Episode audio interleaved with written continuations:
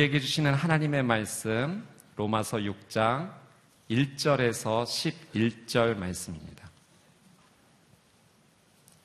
로마서 6장 1절에서 11절 말씀을 교독으로 함께 읽도록 하겠습니다. 제가 먼저 읽겠습니다. 그러면 우리가 무슨 말을 해야 하겠습니까? 은혜를 더하게 하려고 죄 가운데 머물러 있어야 하겠습니까? 결코 그럴 수 없습니다. 죄에 대해 죽은 우리가 어떻게 죄 가운데 그대로 살겠습니까? 그리스도와 연합해 세례를 받은 우리는 모두 그리스도의 죽으심과 연합해 세례를 받은 줄을 알지 못합니까? 그러므로 우리는 그리스도의 죽으심과 연합해 세례를 받음으로써 그분과 함께 묻혔습니다. 이는 그리스도께서 아버지의 영광으로 인해 죽은 자들 가운데서 살리심을 받은 것처럼 우리도 또한 새 생명 가운데서 살게 하려는 것입니다. 우리가 그리스도의 죽으심과 같은 죽음으로 그분과 연합한 사람이 됐다면 분명히 우리는 그리스도의 부활하심과 같은 부활로도 그분과 연합한 사람이 될 것입니다. 우리의 옛사람이 십자가에 못 박힌 것은 죄의 몸이 멸해져 우리가 더 이상 죄의 종이 되지 않게 하려는 것임을 압니다. 이미 죽은 사람은 이미 죄에서 벗어났기 때문입니다. 우리가 그리스도와 함께 죽었다면 또한 그분과 함께 살 것을 믿습니다. 우리가 알기로 죽은 사람 가운데서 살리심을 받은 그리스도께서는 다시 죽지 않으시고 죽음이 더 이상 그분을 지배하지 못합니다. 그리스도께서 죽으신 것은 죄에 대해 단번에 죽으신 것이요. 그분이 사시는 것은 하나님께 대해 사시는 것입니다. 함께 읽겠습니다. 이와 같이 여러분도 자신을 죄에 대해서는 죽은 자요. 하나님께 대해서는 그리스도 예수 안에서 산자로 여기십시오. 아멘. 이 시간 주사랑 찬양 사역팀의 귀한 찬양이 있은 이후에 그리스도와 함께 죄에 대하여 죽었습니다. 라는 제목으로 이재훈 담임 목사님께서 귀한 말씀 선포해 주시겠습니다.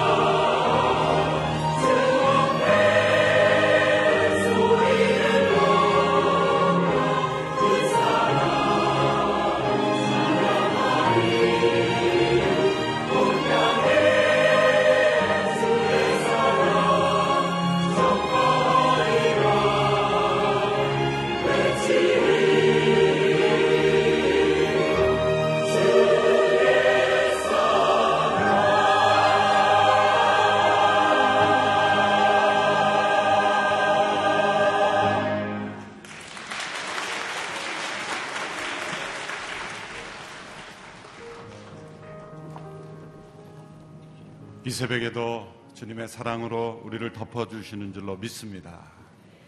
눈이 내리는 이 새벽에 우리가 함께 모였습니다. 아, 저는 참 눈을 좋아합니다. 아, 제가 눈을 좋아하는 줄 몰랐는데 예, 눈이 올 때 제 마음이 막 기쁜 걸 보니까 눈이 좋아하는 것 같아요. 위험하기는 하지만 예, 눈을 좋아하는 까닭은 눈이 오면 세상이 다 하얗게 덮어버려서 아, 때로는 쓰레기 더미도 예뻐 보이잖아요. 아, 큰 집이나 작은 집이나 또 빨간색이나 노란색이나 세상이 만든 사람들이 만들어 놓은 모든 자기가 좋다고 생각했던 모든 것들이 다 하얗게 덮어짐으로써 하나님께서 우리를 보실 때는 다 공평하게 보시는 똑같이 보시는 똑같이 구원받아야 하고 또 똑같이 씻음받아야 하는 그런 존재를 우리를 보시면서 너희 죄가 주홍빛 같을지라도 흰눈 같이 되리라.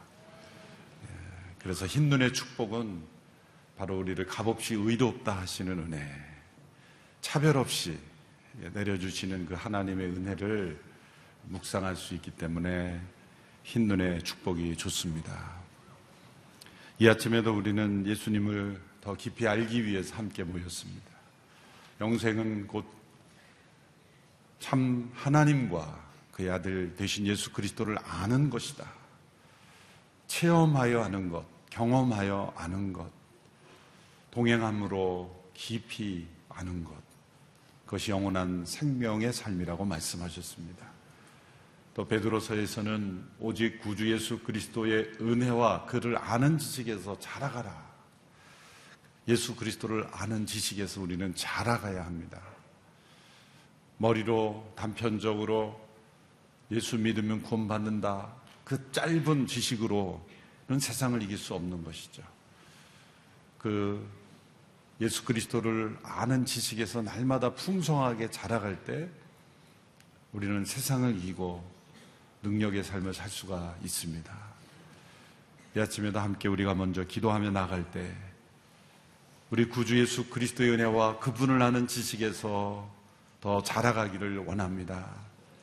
주님께서 내 안에 거하신다고 약속하셨으니 그 약속이 이루어지는 삶이 되기를 원합니다.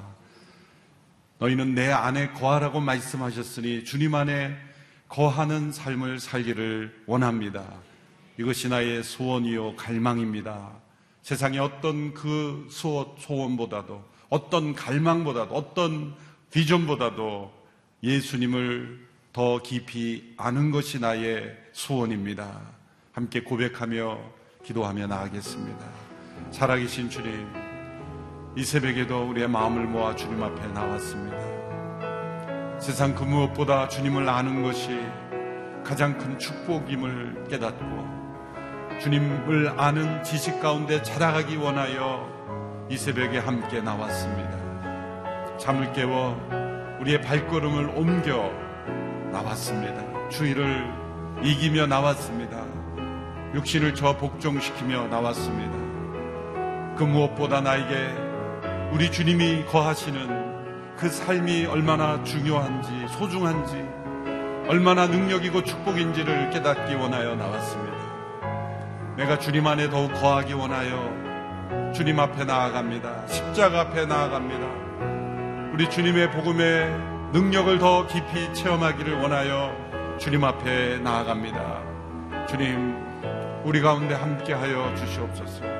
우리 가운데 역사하시고 임재하여 주시옵시고, 우리 주님을 깊이 아는 지식에서 자라가는 우리 모두가 되기를 원합니다. 그리스도께서 내 안에 내가 그리스도 안에 거하는 이 삶의 영광의 비밀을, 이 능력을, 이 축복을, 이 귀한 하나님의 은총을 더 깊이 깨닫기를 원합니다.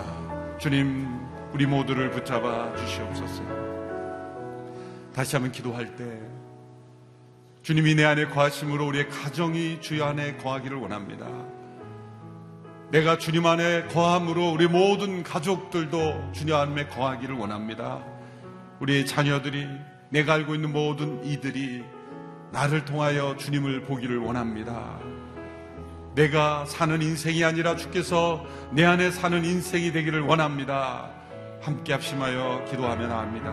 하나님 아버지, 우리 모두를 자녀로 부르셨습니다. 우리에게 성령 안에 살 수 있는 능력을 주셨습니다. 그리스도와 함께 살 수 있는 축복을 주셨습니다. 이 은혜와 축복, 나만의 축복이 아니라 우리의 가족이 함께 누리며 그리스도 안에서 우리 모두가 함께 누리는 은혜가 되기를 원합니다. 우리의 가족 가운데 한 영혼도 그리스도의 이 축복을 누리지 못하는 영혼이 없게 하여 주시기를 원합니다.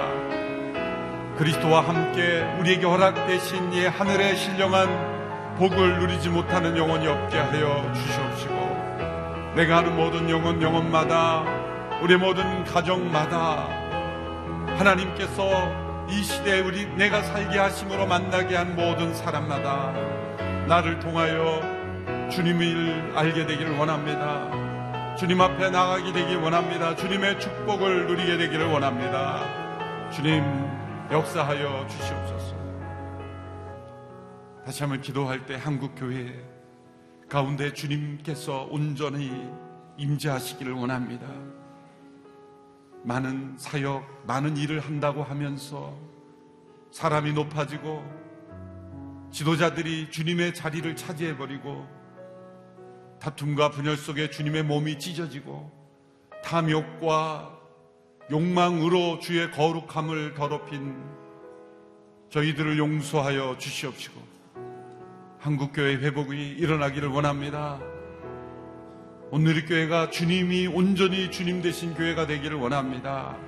함께 회개하며 또 한국교회를 중보하며 기도하며 나가겠습니다. 하나님 아버지, 이 시대에 우리 모두가 주님의 거룩하심을 더럽혔습니다. 주의 영광을 가로챘습니다. 주님께서 온전히 우리의 머리 되심을 인정하지 않았습니다. 교회 지도자들이 주님의 영광을 가로채고 주님의 이름을 더럽히고 주님의 살아계심을 나타내지 못했음을 회개합니다. 온전히 주님께서 주님 대신 교회가 되기를 원합니다. 한국 교회 다시 한번 회개와 부흥의 역사가 일어나기를 원하며 세상 앞에 주의 살아계심을 보여줄 수 있는 교회 되기를 원합니다. 오늘 이 교회가 주님 앞에 합당한 교회 되기 원합니다. 깨어 주님께서 주님 되신 교회가 되기를 원합니다. 그리스도께서 우리 안에 거하시는 교회가 되기를 원합니다. 주여 불쌍히 여겨주시고 참된 회개가 일어나며 참된 각성이 일어나며 변화가 일어나는 저희들이 되기를 원합니다. 이 시대 한국 교회들을 일으켜 주시고 다툼과 분열과 정죄와 미움으로 부정과 탐욕으로 얼룩진 교회들 주님 앞에 변화되며 회개하며 돌이켜 하나님 앞에 나아가는 교회들이 될수 있도록 역사해 주시기를 원합니다. 세계 열방에 복음을 증거하는 귀한 선교사님들 자신의 삶을 들여 주님을 나타내기를 원했지만 많은 어려움 속에 때도는 좌절과 절망 속에 있습니다. 주의 성령께서 그들 가운데 임재하셔서 주님 그들을 강하게 붙잡아 주시옵소서. 일으켜 주시옵시고 주님이 그들 안에 거하심으로 자신이 행하는 선교 사역이 되지 아니하고 주님께서 친히 일하시는 사역이 되게 하옵소서 함께 기도하겠습니다. 살아계신 하나님 아버지 주의 복음을 땅 끝까지 증거하길 원하여 헌신한 귀한 영혼들 그들을 붙잡아 주시고 이 새벽에도 그들 가운데 임재하여 주셔서 사랑하는 딸아 사랑하는 아들아 내가 너를 불렀으니 나를 의지하라. 내가 너를 통하여 일하겠다 하신 주의 음성 듣게 하여 주시옵소서. 주님이 그들 안에 역사하심으로 주님께서 친히 행하시는 역사가 되게 하여 주시옵소서. 우리의 의와 우리의 공로와 우리의 자랑이 되는 사역이 되지 아니하고 오직 예수님만 나타나는 사역이 되게 하여 주시옵소서. 예수님께서 기뻐하시고 임재하시는 사역이 되게 하여 주시기를 원합니다. 주님, 이 새벽에도 우리가 함께 이곳에서 기도하지만 세계 곳곳에서 일하는 모든 선교사들을 붙잡아 주시고 함께 하시고 역사하여 주시옵소서. 사랑하는 주님, 이 새벽에도 주님을 더 깊이 알기를 원하여 사모하는 마음으로 함께 나왔습니다. 주님 우리 가운데 살아계심을 믿습니다. 역사하심을 믿습니다. 우리 한 사람 한 사람 가운데 성령 가운데 임재하시는 줄로 믿습니다. 말씀 가운데 우리 가운데 임재하시는 줄로 믿습니다. 우리의 믿음을 통하여 주님이 우리 안에 우리가 주님 안에 거하는 이 놀라운 연합의 축복과 능력을 체험하기를 원합니다. 내 생각, 내 고집, 내 경험, 나 자신에 갇혀 주님을 가리우는 자 되지 않게 하여 주시옵시고 주님의 은혜와 그분을 아는 지식 가운데 날마다 더욱 자라가는 우리 모두가 되게 하여 주시옵소서. 오늘도 말씀 가운데 우리에게 임재하시는 주님 우리 가운데 깨닫게 하시고 그 진리 위에 굳게 서게 하시고 우리의 기도가 변화되게 하시고 우리의 삶 속에 성령의 역사가 충만하게 나타나게 하옵소서 예수님의 이름으로 기도합나이다. 아멘.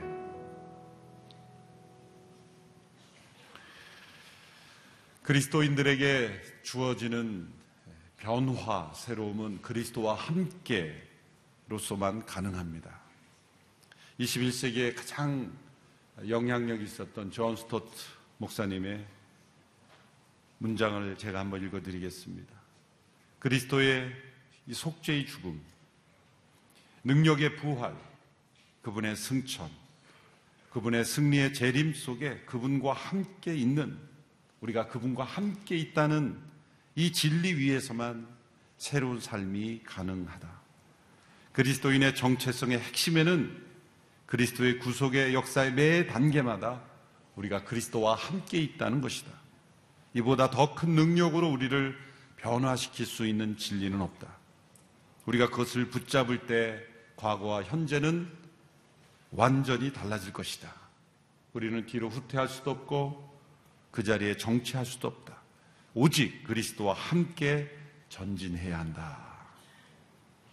우리의 삶에 변화가 없는 것, 예수님을 믿지만 변화가 없는 것은 그리스도께서 나를 위하여 행하신 것을 믿는 그 믿음 속에 감추어진 이 진리를 깨닫고 체험하지 않기 때문입니다. 예수님의 이 땅에 오신 고난, 죽음, 부활, 승천, 그리고 재림, 이 모든 예수님의 이 구원 역사의 모든 단계마다 우리를 초청하시는 겁니다. 그리고 우리가 그분과 함께 그 모든 사건을 경험할 수 있다 라는 것을 말씀하시는 거예요. 이것은 이분의 주장이 아니라 성경 전체에서 말씀하고 있는 진리입니다.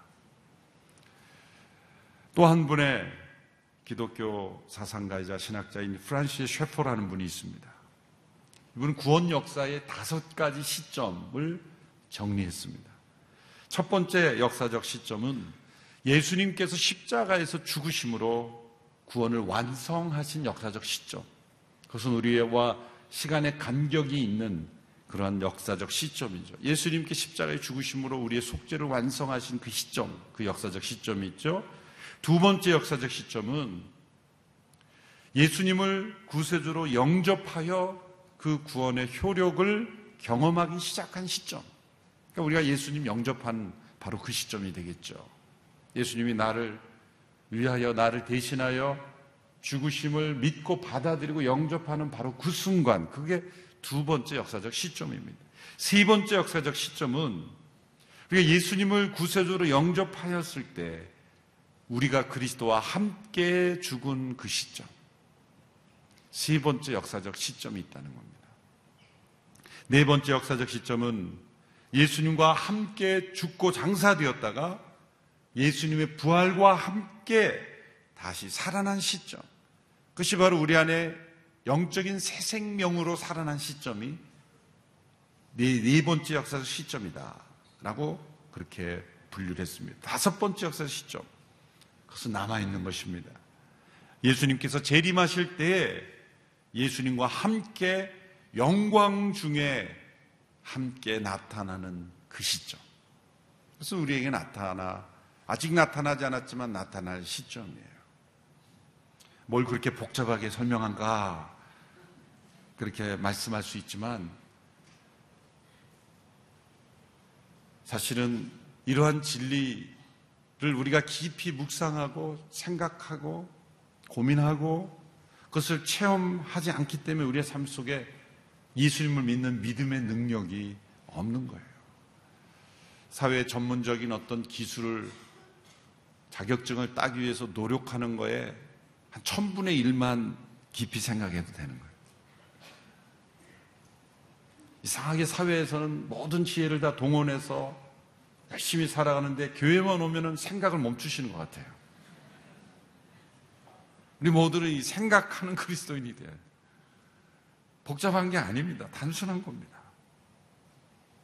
지난주에는 예수 그리스도를 통하여 우리에게 베푸신 은혜라는 관점에서 살펴봤어요. 우리를 값없이 의롭다 하신 은혜, 그리스도를 통하여, 그리스도의 죽음을 통하여 우리를 값없이 의롭다 하셨어요. 그리스도를 통하여 우리가 하나님과 화목하게 되었어요. 그래서 우리는 예수 그리스도 이름으로 하나님 앞에 나아갈 수 있게 되었죠. 양자됨의 자격을 얻었기 때문입니다. 때를 따라 돕는 은혜를 얻기 위하여 돕는 은혜를 얻기 위하여 은혜의 보좌 앞에 나아갈 수 있는 은혜. 사실 이 은혜 말고도 그리스도를 통하여 우리에게 부어주시는 은혜.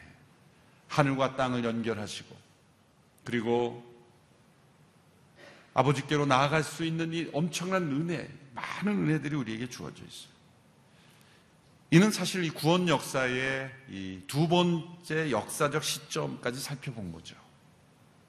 예수님께서 다 이루신 구원을 이루신 역사적 시점, 그리고 예수님을 영접할 때 나를 위하여 그리스도께서 그리스도를 통하여 우리에게 베풀어 주신 그 구원의 효력을 경험하기 시작한 시점입니다. 이번 주에는 이 그리스도와 함께 이루신 은혜라는 그런 시각에서 구원 역사의 이세 번째, 네 번째, 다섯 번째 역사적 시점을 살펴보는 것입니다. 사실 이것은 동일한 은혜입니다. 그리스도를 통하여 우리에게 베푸신 하나님의 동일한 은혜의 진리인데 이것을 이렇게 세분화하는가? 한 가지 한 가지를 세분화하는 이유가 다 있는 것입니다. 이것을 세분화하여 깨달음으로써 이것을 체험하고 그것이 우리의 삶 속에 능력 있는 진리가 되게 하시기 위해서입니다.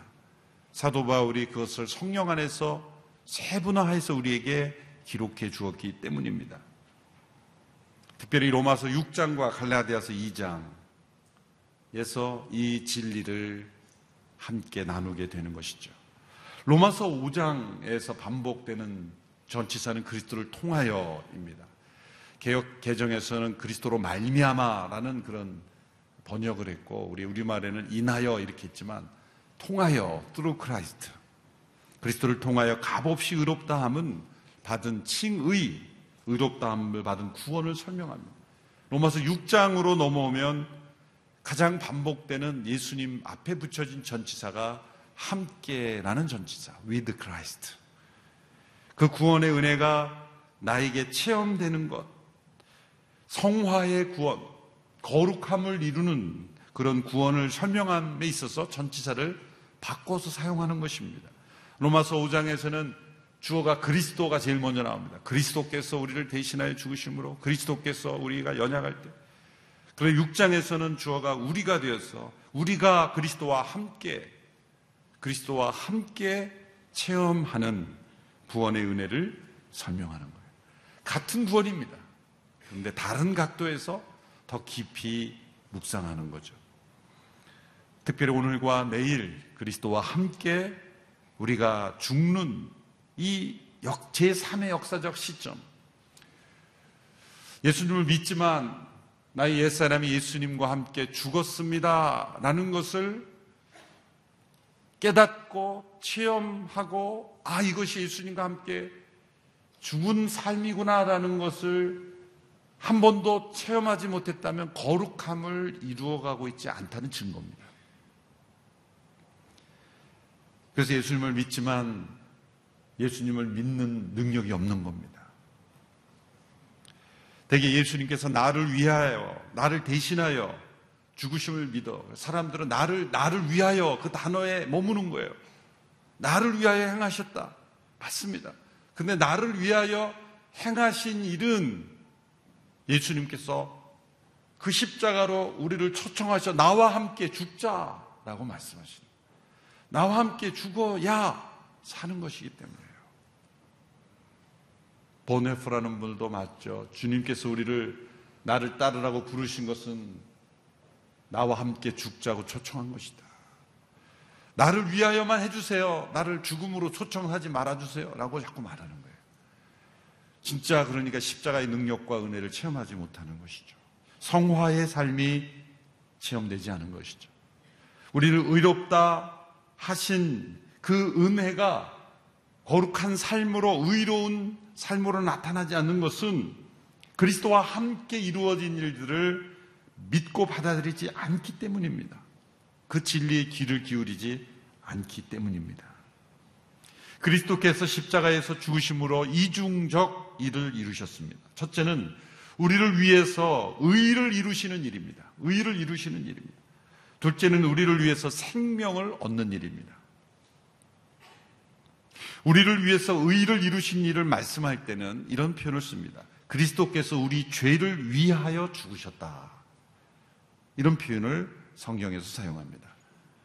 그리스도께서 우리의 죄를 자신에게 그 형벌을 지우심으로 그 형벌을 담당하심으로 십자가의 죽음으로 속죄를 이루심으로 우리가 하나님 앞에 설 수 있도록 우리에게 의를 그리스도 안에 있는 의를 우리에게 주신 거예요. 이로 인해서 우리가 값없이 의롭다함을 받을 수 있었다. 우리에게는 값없지만 예수님에게는 자신의 생명을 내놓는 죄값으로 내놓는 그 희생으로 우리가 값없이 의롭다함을 받은 거죠. 그럴 때 우리는 그리스도께서 우리 죄를 위하여 죽으셨다. 그런 표현을 씁니다. 그런데 우리를 위해서 생명을 얻는 일을 말씀할 때는 다른 표현을 씁니다. 그리스도께서 죄에 대하여 죽으셨다. 그런 표현을 씁니다. 죄에 대하여 죽으셨다. 이 표현이 어떤 차이가 있습니까? 그리스도께서 죄에 대하여 죽으셨다는 것은 예수님과 이 죄와의 관계를 설명하는 것이죠. 그리스도께서 인간으로서도 우리가 받는 모든 죄의 영향력, 죄의 공격, 죄의 모든 유혹과 시험 다 당하셨습니다. 은혜의 보좌 앞에 우리가 담대히 나갈 수 있는 것 그분은 인간으로서 성육신하신 분으로서 그분이 성, 승천하셨고 그분은 우리와 같은 몸으로 성육하신 몸이 부활하시고 변화되신 몸으로 존재하신다 그랬죠. 인간이 당한 모든 시험을 가장 잘 이해하시는 분인 까닭은 가장 거룩하신 분이기 때문에 죄와 타협하며 죄 유혹 속에 적당히 지며 사는 사람은 죄의 유혹이 얼마나 강하고 무서운지를 모릅니다. 우리가 거룩하고 의롭게 살려 하면 할수록 죄의 힘이 이렇게 무서운가를 더 깨닫는 거예요. 정결하면 정결할수록 우리가 더 거, 거룩함이 얼마나 힘든지를 알 수 있는 것처럼. 그런데 그 예수님을 공격하는 모든 그 공격이 죽음을 통해서 더 이상 그리스도를 시험하거나 공격할 수 없게 돼 있죠. 그리스도와 죄와 완전히 갈라짐으로써 죄에 대하여 죽게 되신 거예요. 그것처럼 우리를 위하여 죽으신 그리스도를 우리가 믿을 때 그 믿는 자들은 그리스도께서 죄에 대하여 죽음과 같이 동일하게 그리스도와 함께 죄에 대하여 죽은 자가 되었다는 거예요. 우리도 예수님께서 죄에 대하여 죽으심으로 더 이상 죄가 그분을 공격할 수 없듯이 영향을 미칠 수 없, 우리도 그분과 같이 죄에 대하여 죽은 자가 되었다. 로마서 6장 1, 2절에서 그것을 설명하고 있는 것입니다. 로마서 6장 1, 2절을 함께 읽어보실까요? 시작. 그러면 우리가 무슨 말을 해야 하겠습니까? 은혜를 더하게 하려고 죄 가운데 머물러 있어야 하겠습니까? 결코 그럴 수 없습니다. 죄에 대해 죽은 우리가 어떻게 죄 가운데 그대로 살겠습니까? 3절까지 읽어보면 그리스도와 연합해 세례를 받은 우리는 그리스도와 연합해 세례를 받을지 알지 못합니까? 2절에 이런 표현을 썼죠. 우리를 뭐라고 표현합니까? 죄에 대해 죽은 우리. 이 표현이 중요한 겁니다. 밑줄을 주시고 이 표현을 깊이 묵상해야 돼요. 죄에 대해 죽은 우리. 그리스도를 통하여 값없이 의롭다함을 받은 로마서 5장에서 그리스도로 인하여 우리가 하나님과 화평을 드리고 그리스도로 인하여 값없이 의롭다함을 받은 자들은 반드시 이 체험 속으로 들어가게 되어 있는데 마땅히 누려야 되는데 그것은 죄에 대해 죽은 우리가 되었다는 거예요. 그리스도께서 죄에 대하여 죽으셨으므로 죄가 더 이상 그에게 할 말이 없고 더 이상 유혹할 수 없고 시험이 그를 주장할 수 없듯이 그와 마찬가지로 우리도 그리스도와 함께 죄에 대하여 죽은 자가 되었다. 죄는 나에 대해 어떤 권세나 어떤 영향력이나 그 무엇으로도 나를 공격할 수 없다. 나는 죄에서 자유함을 얻었다. 더 이상 나는 죄가 필요하지 않고 나와 상관없다. 만일 믿는 자가 죄를 짓는다면 그것은 죄에 대하여 죽은 자로서 누릴 수 있는 그 특권과 능력을 행사하지 않기 때문입니다.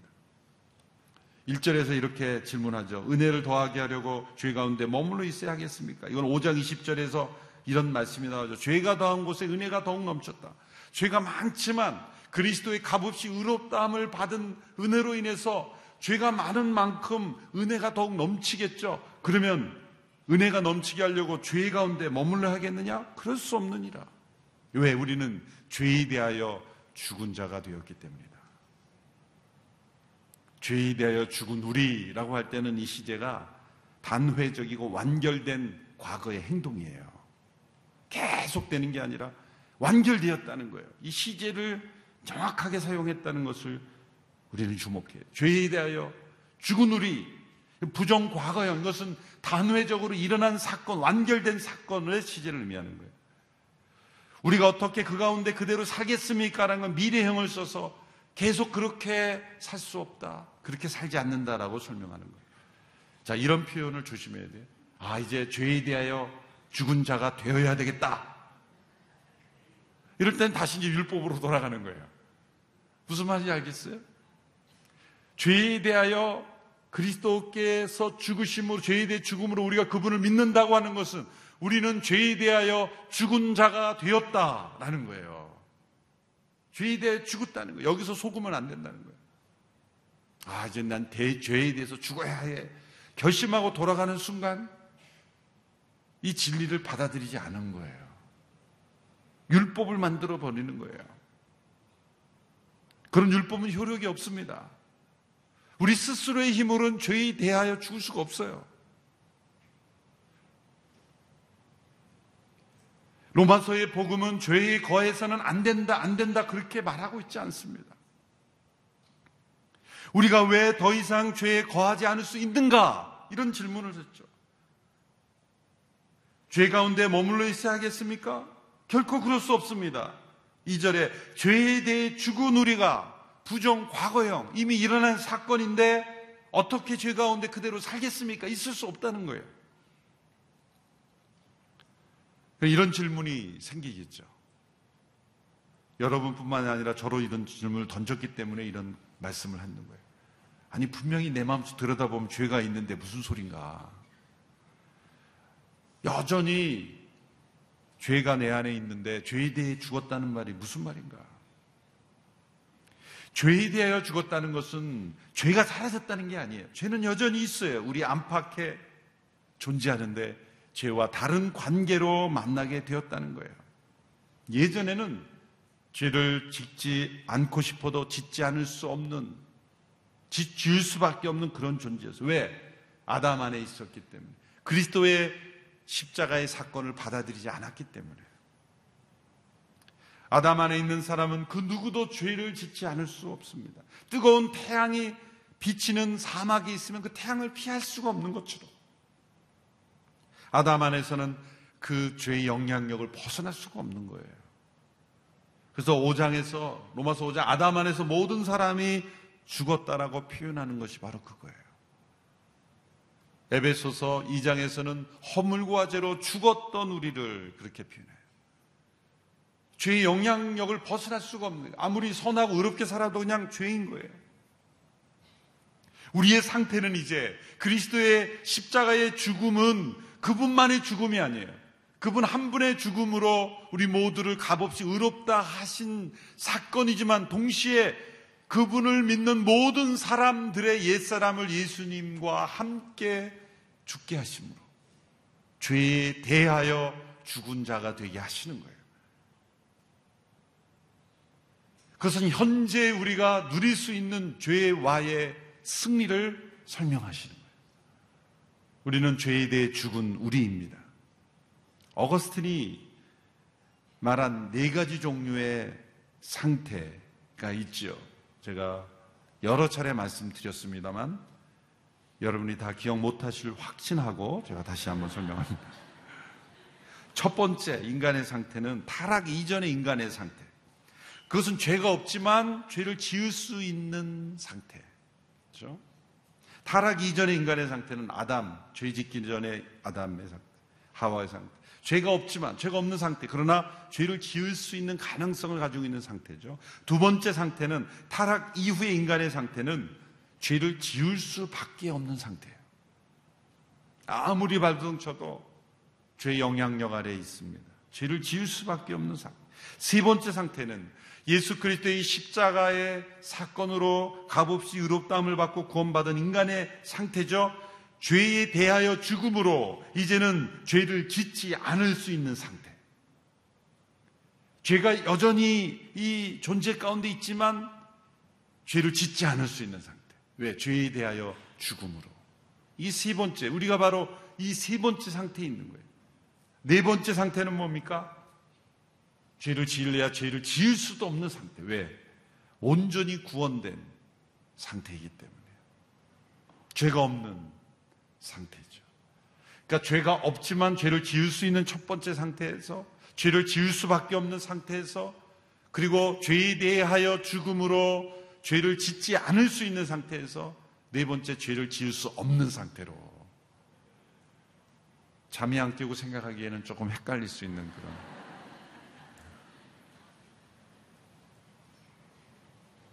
죄가 죽었다라고 설명하지 않고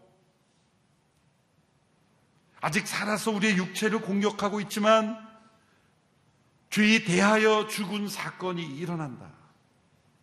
이것이 무엇인지를 깊이 깨달아야 돼요. 오늘 다 깨달아지지 않는다고 너무 힘들어하지 마세요. 내일 그래서 제가 다시 반복할 겁니다. 저도 이 로마서 6장의 진리를 처음 제가 깨닫고 체험한 것이 대학 테스트였어요.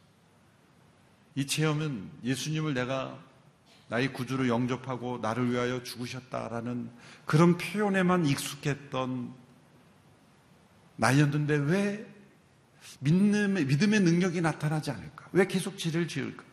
라고 고민하고 고민했는데 로마서 6장을 깊이 공부하지 않아서 그래요. 그래서 제가 로마서 6장을 얼마나 많이 열심히 반복해서 읽었는지 모르겠어요. 그리스도와 함께라는 이 단어 속에 그 비밀이 있었다는 것을 깨달았습니다. 여러분 이번 한 주간 로마서 6장을 계속 깊이 묵상할 수 있게 바라요. 그 한 단어 한 단어의 말씀 속에 감추어진 영적인 능력이 있어요.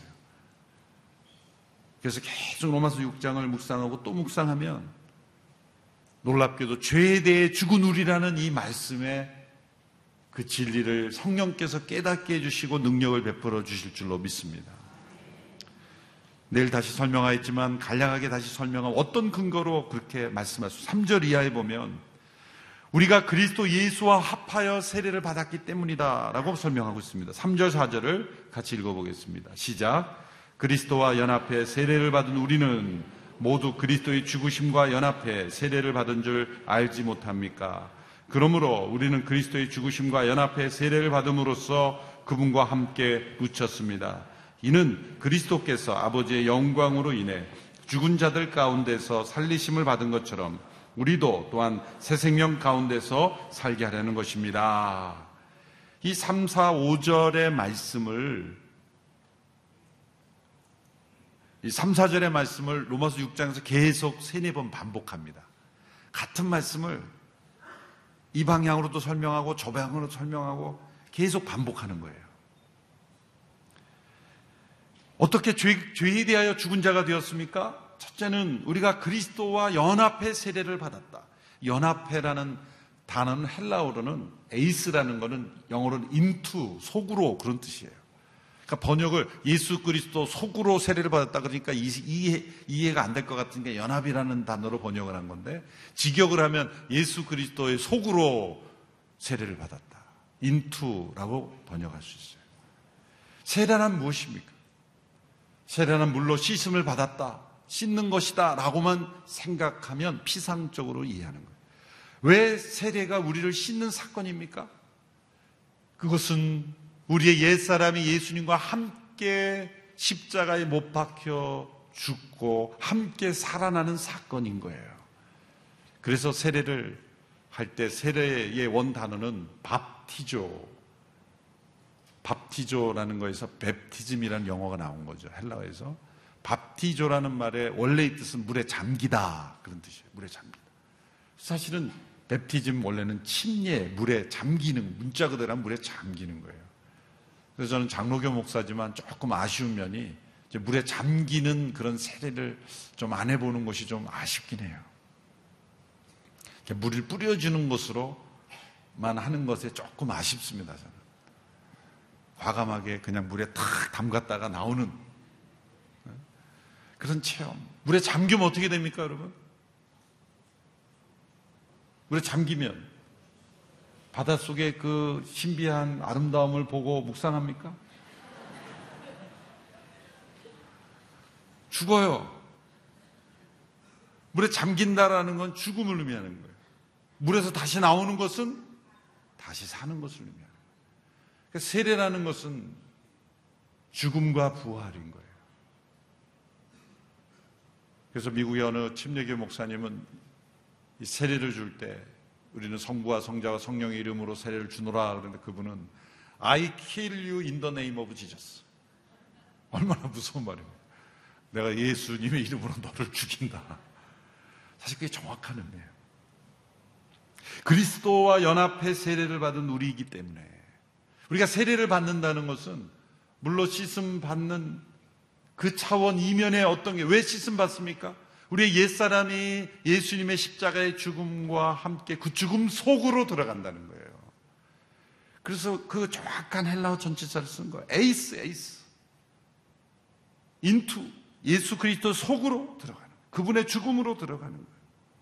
예수님의 죽음과 부활은 이미 지나간 역사적 사실인데 어떻게 내가 그분 속으로 들어갑니까? 그 시간과 공간의 차이를 연결시키는 것이 믿음이라는 거예요. 믿음. 믿음이 바로 그분의 사건 속으로 우리가 들어가게 하는 거예요. 어떤 분들은 예수님 믿는 것을 심판에서 면제받는 것이다, 사면받는 것이라고 생각하기 쉽습니다. 절대 아닙니다. 심판에서 면제받는 게 아니에요. 우리는 그리스도 속으로 들어감으로써 심판을 받은 거예요. 우리가 의롭다 함을 받을 수 있는 것은 눈 감아준 게 아니라 그리스도의 심판 속에서 우리도 심판 받았기 때문에 은혜의 보좌 앞에 담대히 나아갈 수 있게 된 거예요. 그래서 하나님의 용서는 사면이 아니에요. 사면은 어떻게 보면 부당한 정의예요. 뻔히 죄가 있는데 그냥 눈 감아준 거거든요. 면제, 사면, 그게 아니에요. 우리 사면 받은 게 아니에요. 값을 치른 거예요. 값을 치른 거예요. 그랬으니까 당당한 거예요. 당당하고 담대할 수 있는 것은 그리스도의 속에 그 예수님이 죽으심의 그 심판 속으로 들어갔기 때문에 그리고 그 죽음과 함께 예수님이 죄에 대하여 죽으신 것처럼 우리도 죄에 대하여 죽은 자가 된 거예요. 죽은 자는 반응하지 않습니다. 살아있는 자는 냄새에 반응하고 유혹에 반응하지만 죽은 자는 어떠한 일확천금을 그 앞에 보여도 죽은 자는 일어나지 않아요. 죽은 자는 말이 없습니다. 죽은 자는 반응하지 않습니다. 죽은 자는 이 세상에 그 어떠한 화려함에도 죽은 자는 일어나지 않습니다. 화려한 궁궐에 죽은 자를 데려가 보십시오. 그 화려함에 감동하지 않습니다. 아무리 초라한 곳에 죽은 자를 두어도 불평하지 않습니다. 죽었기 때문에. 죄에 대하여 죽었다는 말은 죄가 분명히 우리가 존재하지만 예수님이 죄에 대하여 죽음으로써 그 죄와의 관계를 끊은 것처럼 우리도 죄에 대하여 더 이상 반응하지 않을 수 있는 존재가 되었다는 거예요. 예전에는 거절할 수 없는 상태였지만 이제는 거절을 하면 거절이 되는 겁니다. 예수님의 죽음을 본받아 우리도 죄에 대해 죽은 자가 되었 는데 예수님의 죽음은 죄에 대한 심판을 다 이루시는 죽음이었기 때문에 그것이 은혜가 돼. 우리는 그 죽음의 혜택을 누리는 죽음만 죽으면 되는 거예요. 믿음으로. 그래서 우리는 이렇게 선포해야 돼요. 함께 따라해 보겠습니다. 나는 죄에 대하여 죽었습니다. 그리스도 속으로 함께 죽었습니다. 이 함께 죽는 죽음은 이제 내일 모레 살펴보지만 영광스러운 부활의 생명으로 그 생명이 나에게도 역사한다는. 우리는 예수님의 죽음, 예수님의 부활, 예수님의 승천, 예수님이 다시 오시는 그 재림과 모든 그 역사에 함께 동참한 자로 촌착한 거예요. 그 사건이 바로 나와 함께 일어난 사건입니다. 죄에 대하여 죽은 우리가 되었다는 것. 그리스도와 함께 이루어진 이 놀라운 비밀을 우리가 깊이 체험하고 나가는 우리 모두가 되기를 축원합니다. 이건 믿음으로 주장하는 겁니다. 그렇게 여기는 겁니다. 사실이 아닌데 사실로 여기는 게 아니라 사실이기 때문에 사실로 받아들이는 여긴 이것이 믿음입니다. 이제 내일 다시 한번 이 말씀을 우리가 함께 살펴보며 그리스도와 함께 죽었기 때문에 죄에 대하여 죽은 자가 된 이 진리를 체험하기를 원합니다. 내일 오실 때는 로마서 6장을 한 번 읽어 오시는 숙제를 드리도록 하겠습니다. 로마서 6장을 꼭 읽어 오시기 바라고요. 또 믿음이 더 좋아지려면 두 번 읽으시면 됩니다. 기도하겠습니다.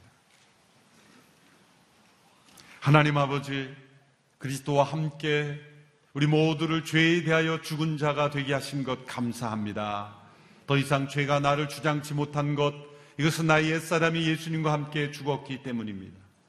그리스도와 함께 세례를 받음으로 이 영광스러운 죄에 대한 승리의 능력을 우리에게 허락해 주셔서 감사합니다.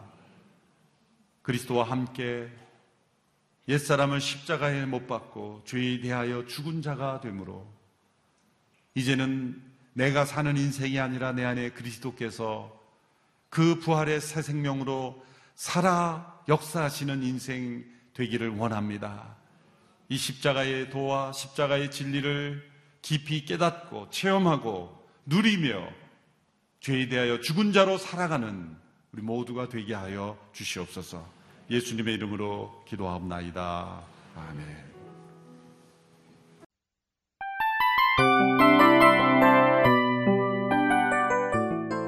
이 프로그램은 청취자 여러분의 소중한 후원으로 제작됩니다.